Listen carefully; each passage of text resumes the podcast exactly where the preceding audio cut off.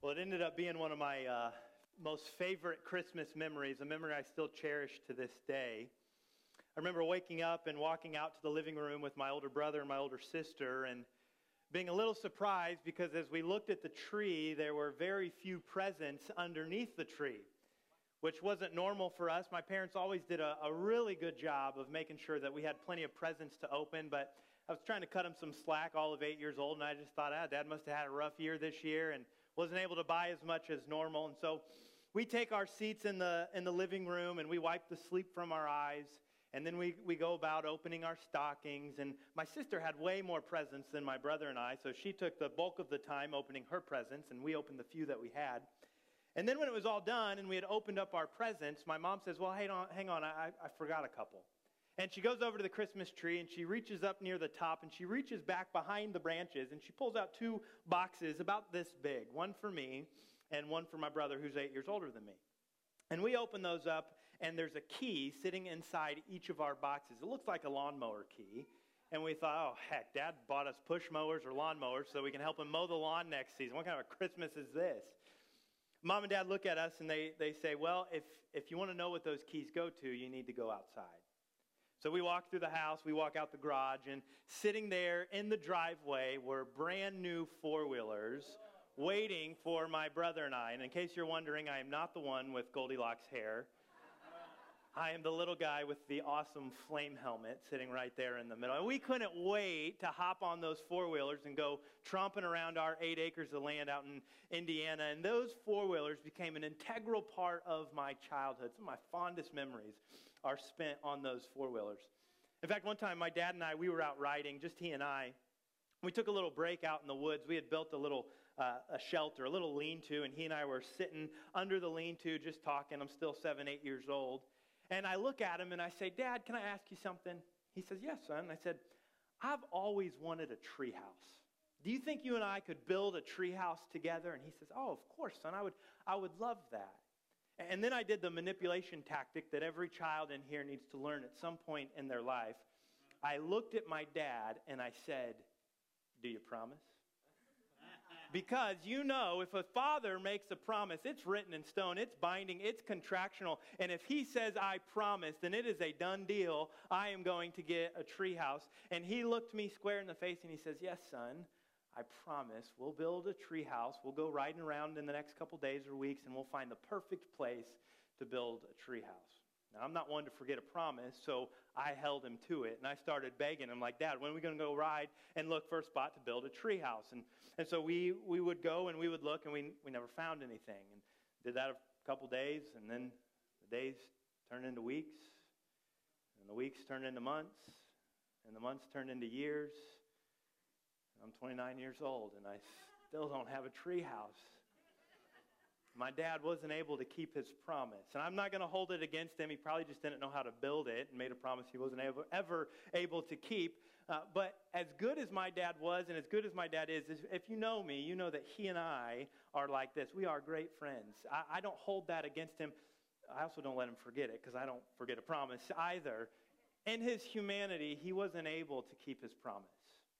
And friends, as we gather together today to celebrate the birth of Jesus into the world, I need us to understand, and we need to cement one truth with two parts into our mind. We need to take this home. We need to understand that God, our Heavenly Father, always remembers His promises, and He never forgets His people. As we look at the manger, as we look at the baby Jesus, that's what we are reminded of, and that's what we are assured that God always remembers his promises, and he never forgets his people.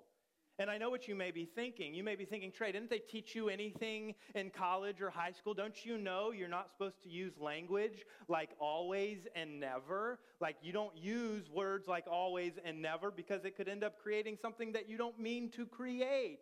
For example, couples in the room, when you find yourself in a counseling situation, couples counseling, men, it's never a good idea to say, You always eat the cookies before I ever get a chance or you never listen to me, or you always leave the seat up. Actually, women, you can probably say that because that one's probably true, right?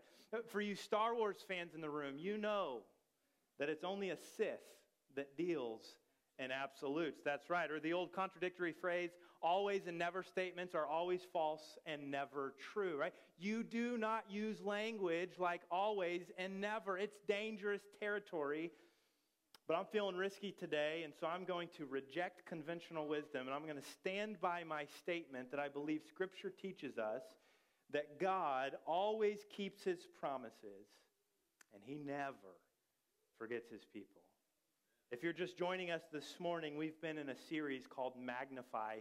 We've been going through a song that Mary, the mother of Jesus, sings upon finding out that she was pregnant with the Savior of the world. She's talking to her cousin Elizabeth, who is also miraculously pregnant, and they're sharing their pregnancy stories and they're blessing each other. And as they're talking, Mary kind of breaks out in this song. It's a song that we call the Magnificat. It's been known and, and sung all around the world throughout the ages. It's a very popular song sung by Mary upon finding out that she was pregnant with the Savior of the world. And just like we've done every week so far, let's read her song in its entirety, and then we'll focus in on the last two closing verses of her song. Here it is, Luke chapter 1, verse 46. And Mary said, My soul magnifies the Lord and my spirit rejoices in God my Savior. For he has looked on the humble estate of his servant. For behold, from now on all generations will call me blessed. For he who is mighty has done great things for me, and holy is his name. His mercy is for those who fear him from generation to generation. He has shown strength with his arm. He has scattered the proud in the thoughts of their hearts. He has brought down the mighty from their thrones and exalted those of humble estate. He has filled the hungry with good things, and the rich he has sent away empty. He has helped his servant Israel, here it is, in remembrance of his mercy, just as he spoke to our fathers, to Abraham, and to his offspring forever.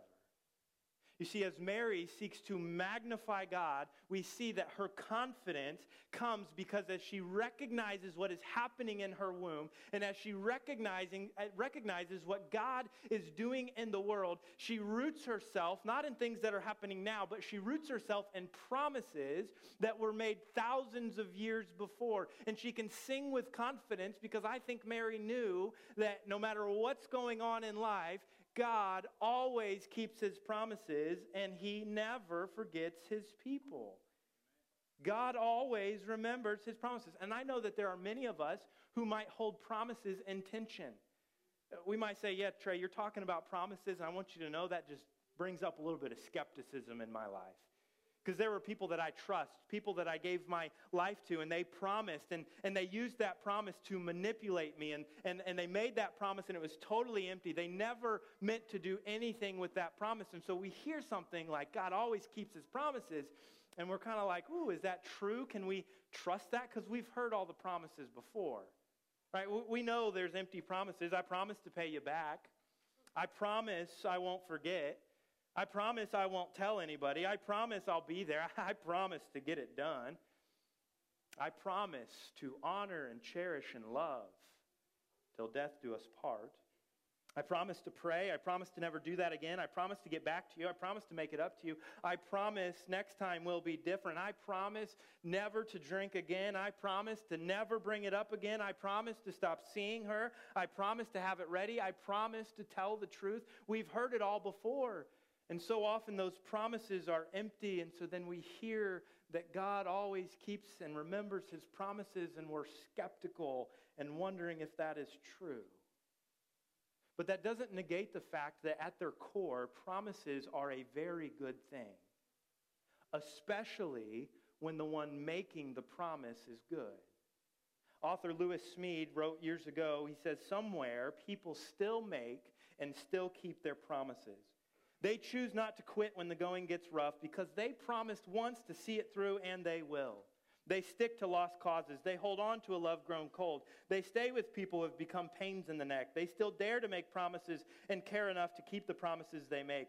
He says, I want to say to you that if you have a ship, you will not desert. If you have people, you will not forsake. And if you have causes, you will not abandon.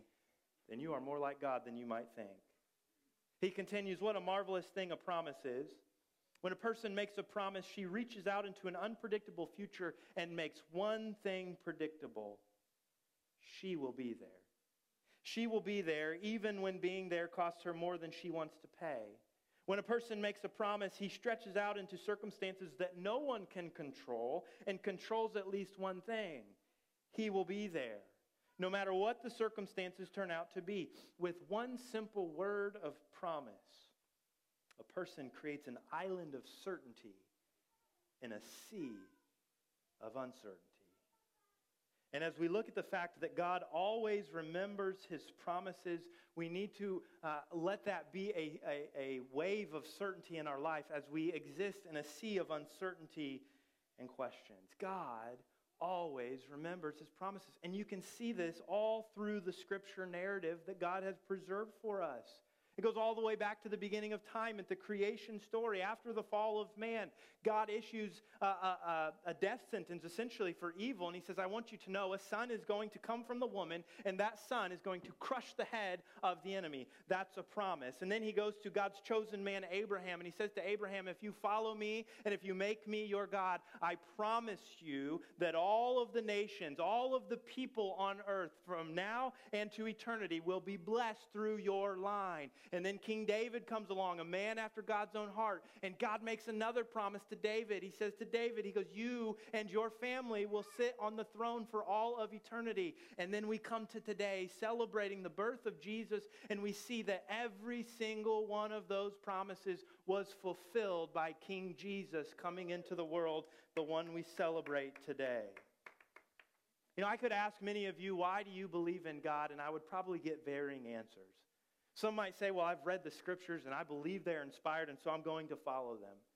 Some might say, well, I've done the, I've done the historical research and I believe that Jesus existed and walked on this earth and, and he makes the most sense. Others of you might say, well, I've just seen too many crazy things in my life to believe that there is not an all powerful being controlling and, and watching out for us. Others of you may have just been dragged here by a friend or a family member and you're thinking, I don't believe in God and there, there's nothing out there. Can I tell you, as your preacher, one of the main reasons that I believe in God? I've, I've, looked at the history and I've seen things in my life, but one of the main reasons that I believe in God is because of all the promises that I see fulfilled in this book as I read it and research it and study it more, I always see God's promises come to pass. And you can't tell me that some 40 uh, different authors were able to write, over a period of time, were able to write with such coherence and precision and accuracy. I believe in God and I trust Jesus because I see this work and this word that He has preserved for us, and I think that couldn't be made by human hands. In fact, I came across this image some time back. It illustrates and shows us just how many promises and connections there are in the Bible and how everything is fulfilled and that God always remembers his promises. I've been told there's some 7,000 promises that God makes in Scripture. That's why I believe, because I see something like that and say, oh, no, no, no, that doesn't happen by accident. And so I know and I believe in my heart of hearts that God always remembers his promises. And that's why Mary magnifies God. That's why her soul rejoices in God, her Savior, because as the baby Jesus is in her womb, she realizes that God is remembering his mercy. What does she say in verse 54? He has helped his servant, his people, in remembrance of his mercy. God made a promise, and Mary believes that that promise is being fulfilled through the baby in her womb. So I want you to hear this today no matter who you are, no matter what you've done, no matter what you've seen or where you've been, no matter where you currently stand with Jesus right now, I want you to know and believe and be assured of the fact that there are promises for you if you will believe and trust Him as your Lord and Savior. The promises of Scripture declare and scream to us that you can be forgiven. You are welcome in God's family. He will not leave you or forsake you. You can ask, and it will be done in His name. You can be saved. He will give you rest. You can find purpose. He will give you peace. There is hope for your life. Things can turn around. There is deliverance from sin. He is preparing a place for you. You will never thirst again. Life can get better. Joy is possible. You do belong here. He is what your heart has been searching for. God does love you you, and you are not too far gone. Those are the promises that God remembers and gives to each of us. God always remembers his promises, and he never forgets his people. You know, we started this whole thing with me talking about a time my dad wasn't able to fulfill his promise to me.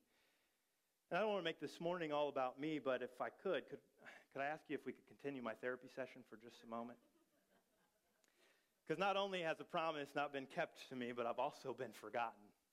I grew up at a large church in Indiana where my dad was the preacher, and I learned very early on in life that it was better for me to just go into the church gymnasium and shoot hoops while they were talking to people out in the lobby. And eventually, when it was time to go, one of them would come get me, and then we'd go home.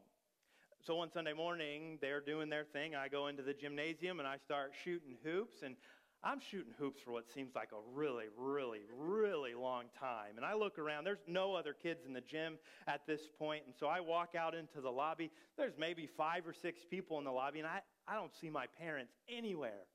So I walk down to the Sunday school class where my mom was teaching earlier. She's gone, lights are turned off. I go to my dad's office. He's gone, lights are turned off. And so I walk back to the lobby and I find an adult that I knew. I said, Hey, could you call my parents, one of my parents, and figure out where they're at in the building? I can't seem to find them, and I think it's about time for me to go home. Well, they called and I found them at home, making lunch without me. I was the youngest kid. My brother and sister, they had already graduated. I was the only one they had to remember, but I was forgotten at the church. My mom thought I was with my dad. My dad thought I was with my mom, and I was there all alone. Now you understand why I am the way I am. Are there any kids in the room? Yeah? Make some noise if you're a kid in here. There we go. I wonder, um, I can't remember who this is. I came across this picture. Can any of the kids help me out? Who, what's her name? Dory. And what is Dory's problem? She can't find her parents. She can't remember anything. She can't remember her name. She can't remember her friend's name. She can't remember where she's going. So, what does she do? She just keeps swimming, just keeps swimming, just keeps swimming. Friends, as we look at Jesus lying in the manger, the birth of the Savior, I want you to believe and know that God doesn't suffer from Dory syndrome. God never forgets. God never forgets his promises. He made a promise and he saw that promise through, and Jesus, born into the manger, is evidence. That's why Mary says in Luke chapter 1, verse 55, just as he spoke to our fathers, to Abraham, and to his offspring forever. He's talking about his people, the people that he has not forgotten, the people that he has remembered. And he says, This promise that I remember, it is for Abraham, it's for his descendants, and his descendants forever. He's not just talking about thousands of years ago. Mary is talking about you and me today, descendants forever. Yep, question back there. See that hand in the back? Great question. How in the world am I a descendant of Abraham? I'm not a Jewish person. How does this apply to me? Fantastic question. Glad you asked. Galatians chapter 3, verse 29. If you are in Christ, then you are Abraham's offspring, heirs according to the promise. You see, this comes back to you. Through Jesus, God made a way for all people to be his people. And when the New Testament writers were inspired to write the New Testament, they saw the death, burial, and resurrection of Jesus as something that pulls all people into God's people if they will believe and trust him as king.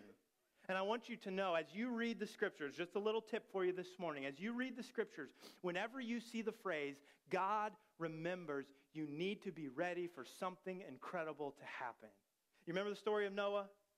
Noah on the ark and all the, all the waters come. If you read that story, uh, there's all kinds of corruption and violence taking place. And, and then you have the flood. Right in the middle of that story, the scriptures say, and God remembered Noah. God said, I'm not going to let this corruption and violence uh, wreak havoc in my people's lives anymore. So I'm going to destroy the earth with water. But then he remembers Noah, and then Noah is saved and spared on the ark, and he becomes the genesis for what? New creation.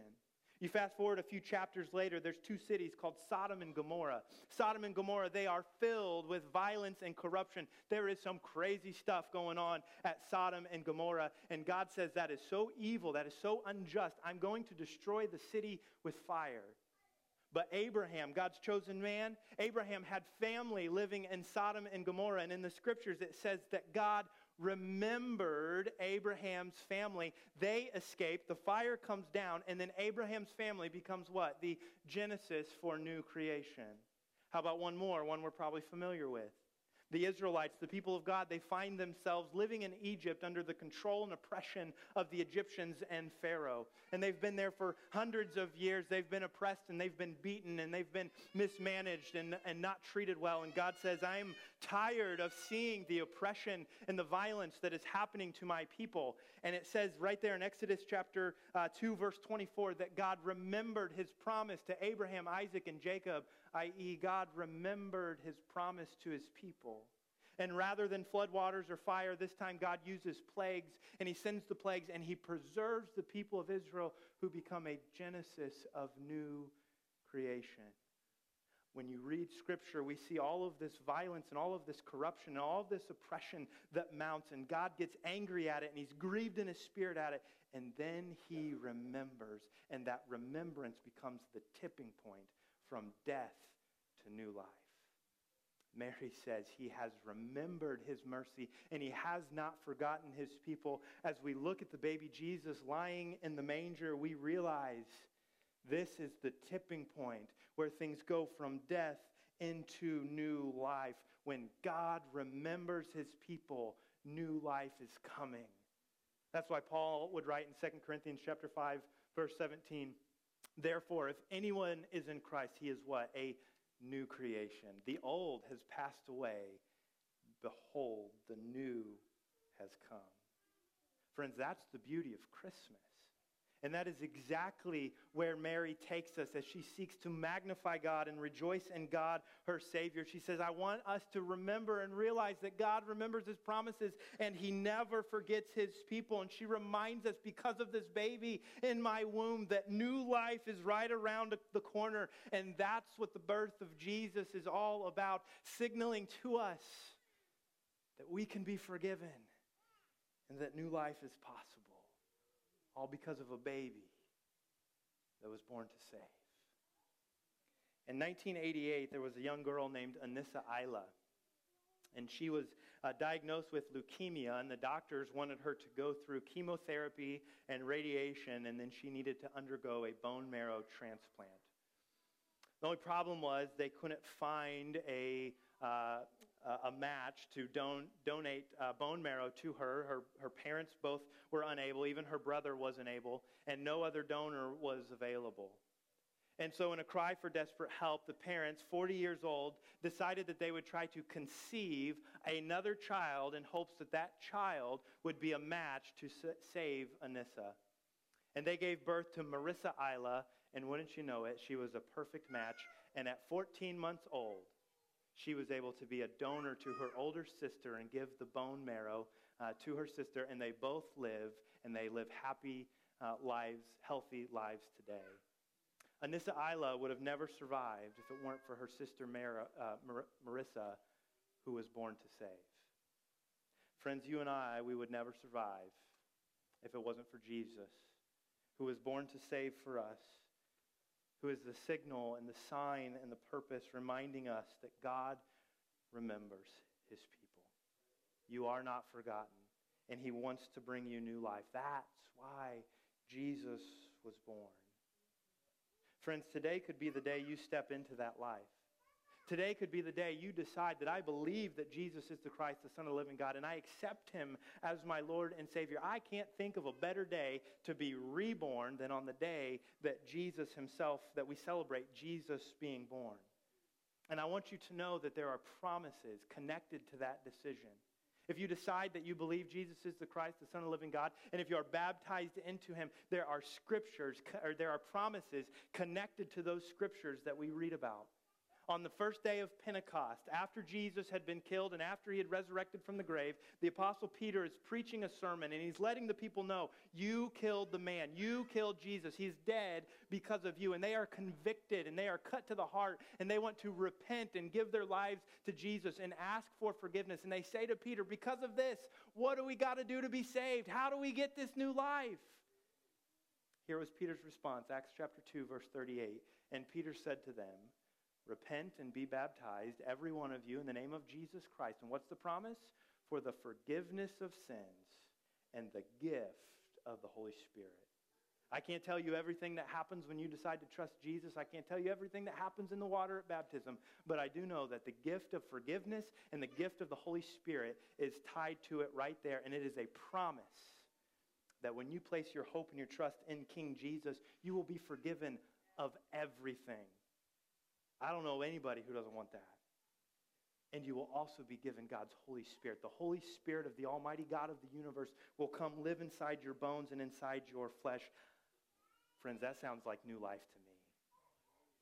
And so if you want a new life, and if your way isn't working, if you're tired of trying everything else and coming up empty, I want you to know that as we celebrate the birth of Jesus into the world, the promise has been issued, the promise has given. The question is, do you believe it and will you accept it? And will you believe and be assured that God always remembers his promises and he never forgets his people? If you need to make that decision today, I would love to talk to you after the service or during the next song that we sing. Friends, I, I hope this Christmas is special and meaningful for you in a way that it never has been before. I hope that your soul can magnify God and, and that your spirit can rejoice in God, your Savior, the way that Mary's does. And I hope you remember that you are not forgotten. Merry Christmas, y'all. Let me pray for you. Oh God, we thank you so much for your Son, Jesus,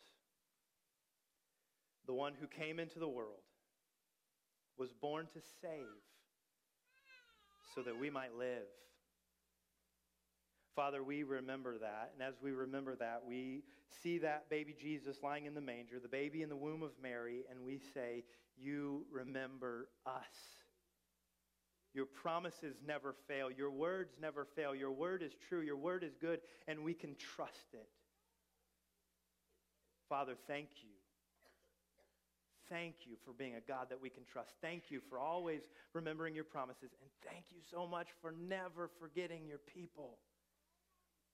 That is the hope and the truth that we celebrate this Christmas year. And it's in the name of Jesus that we pray. Amen.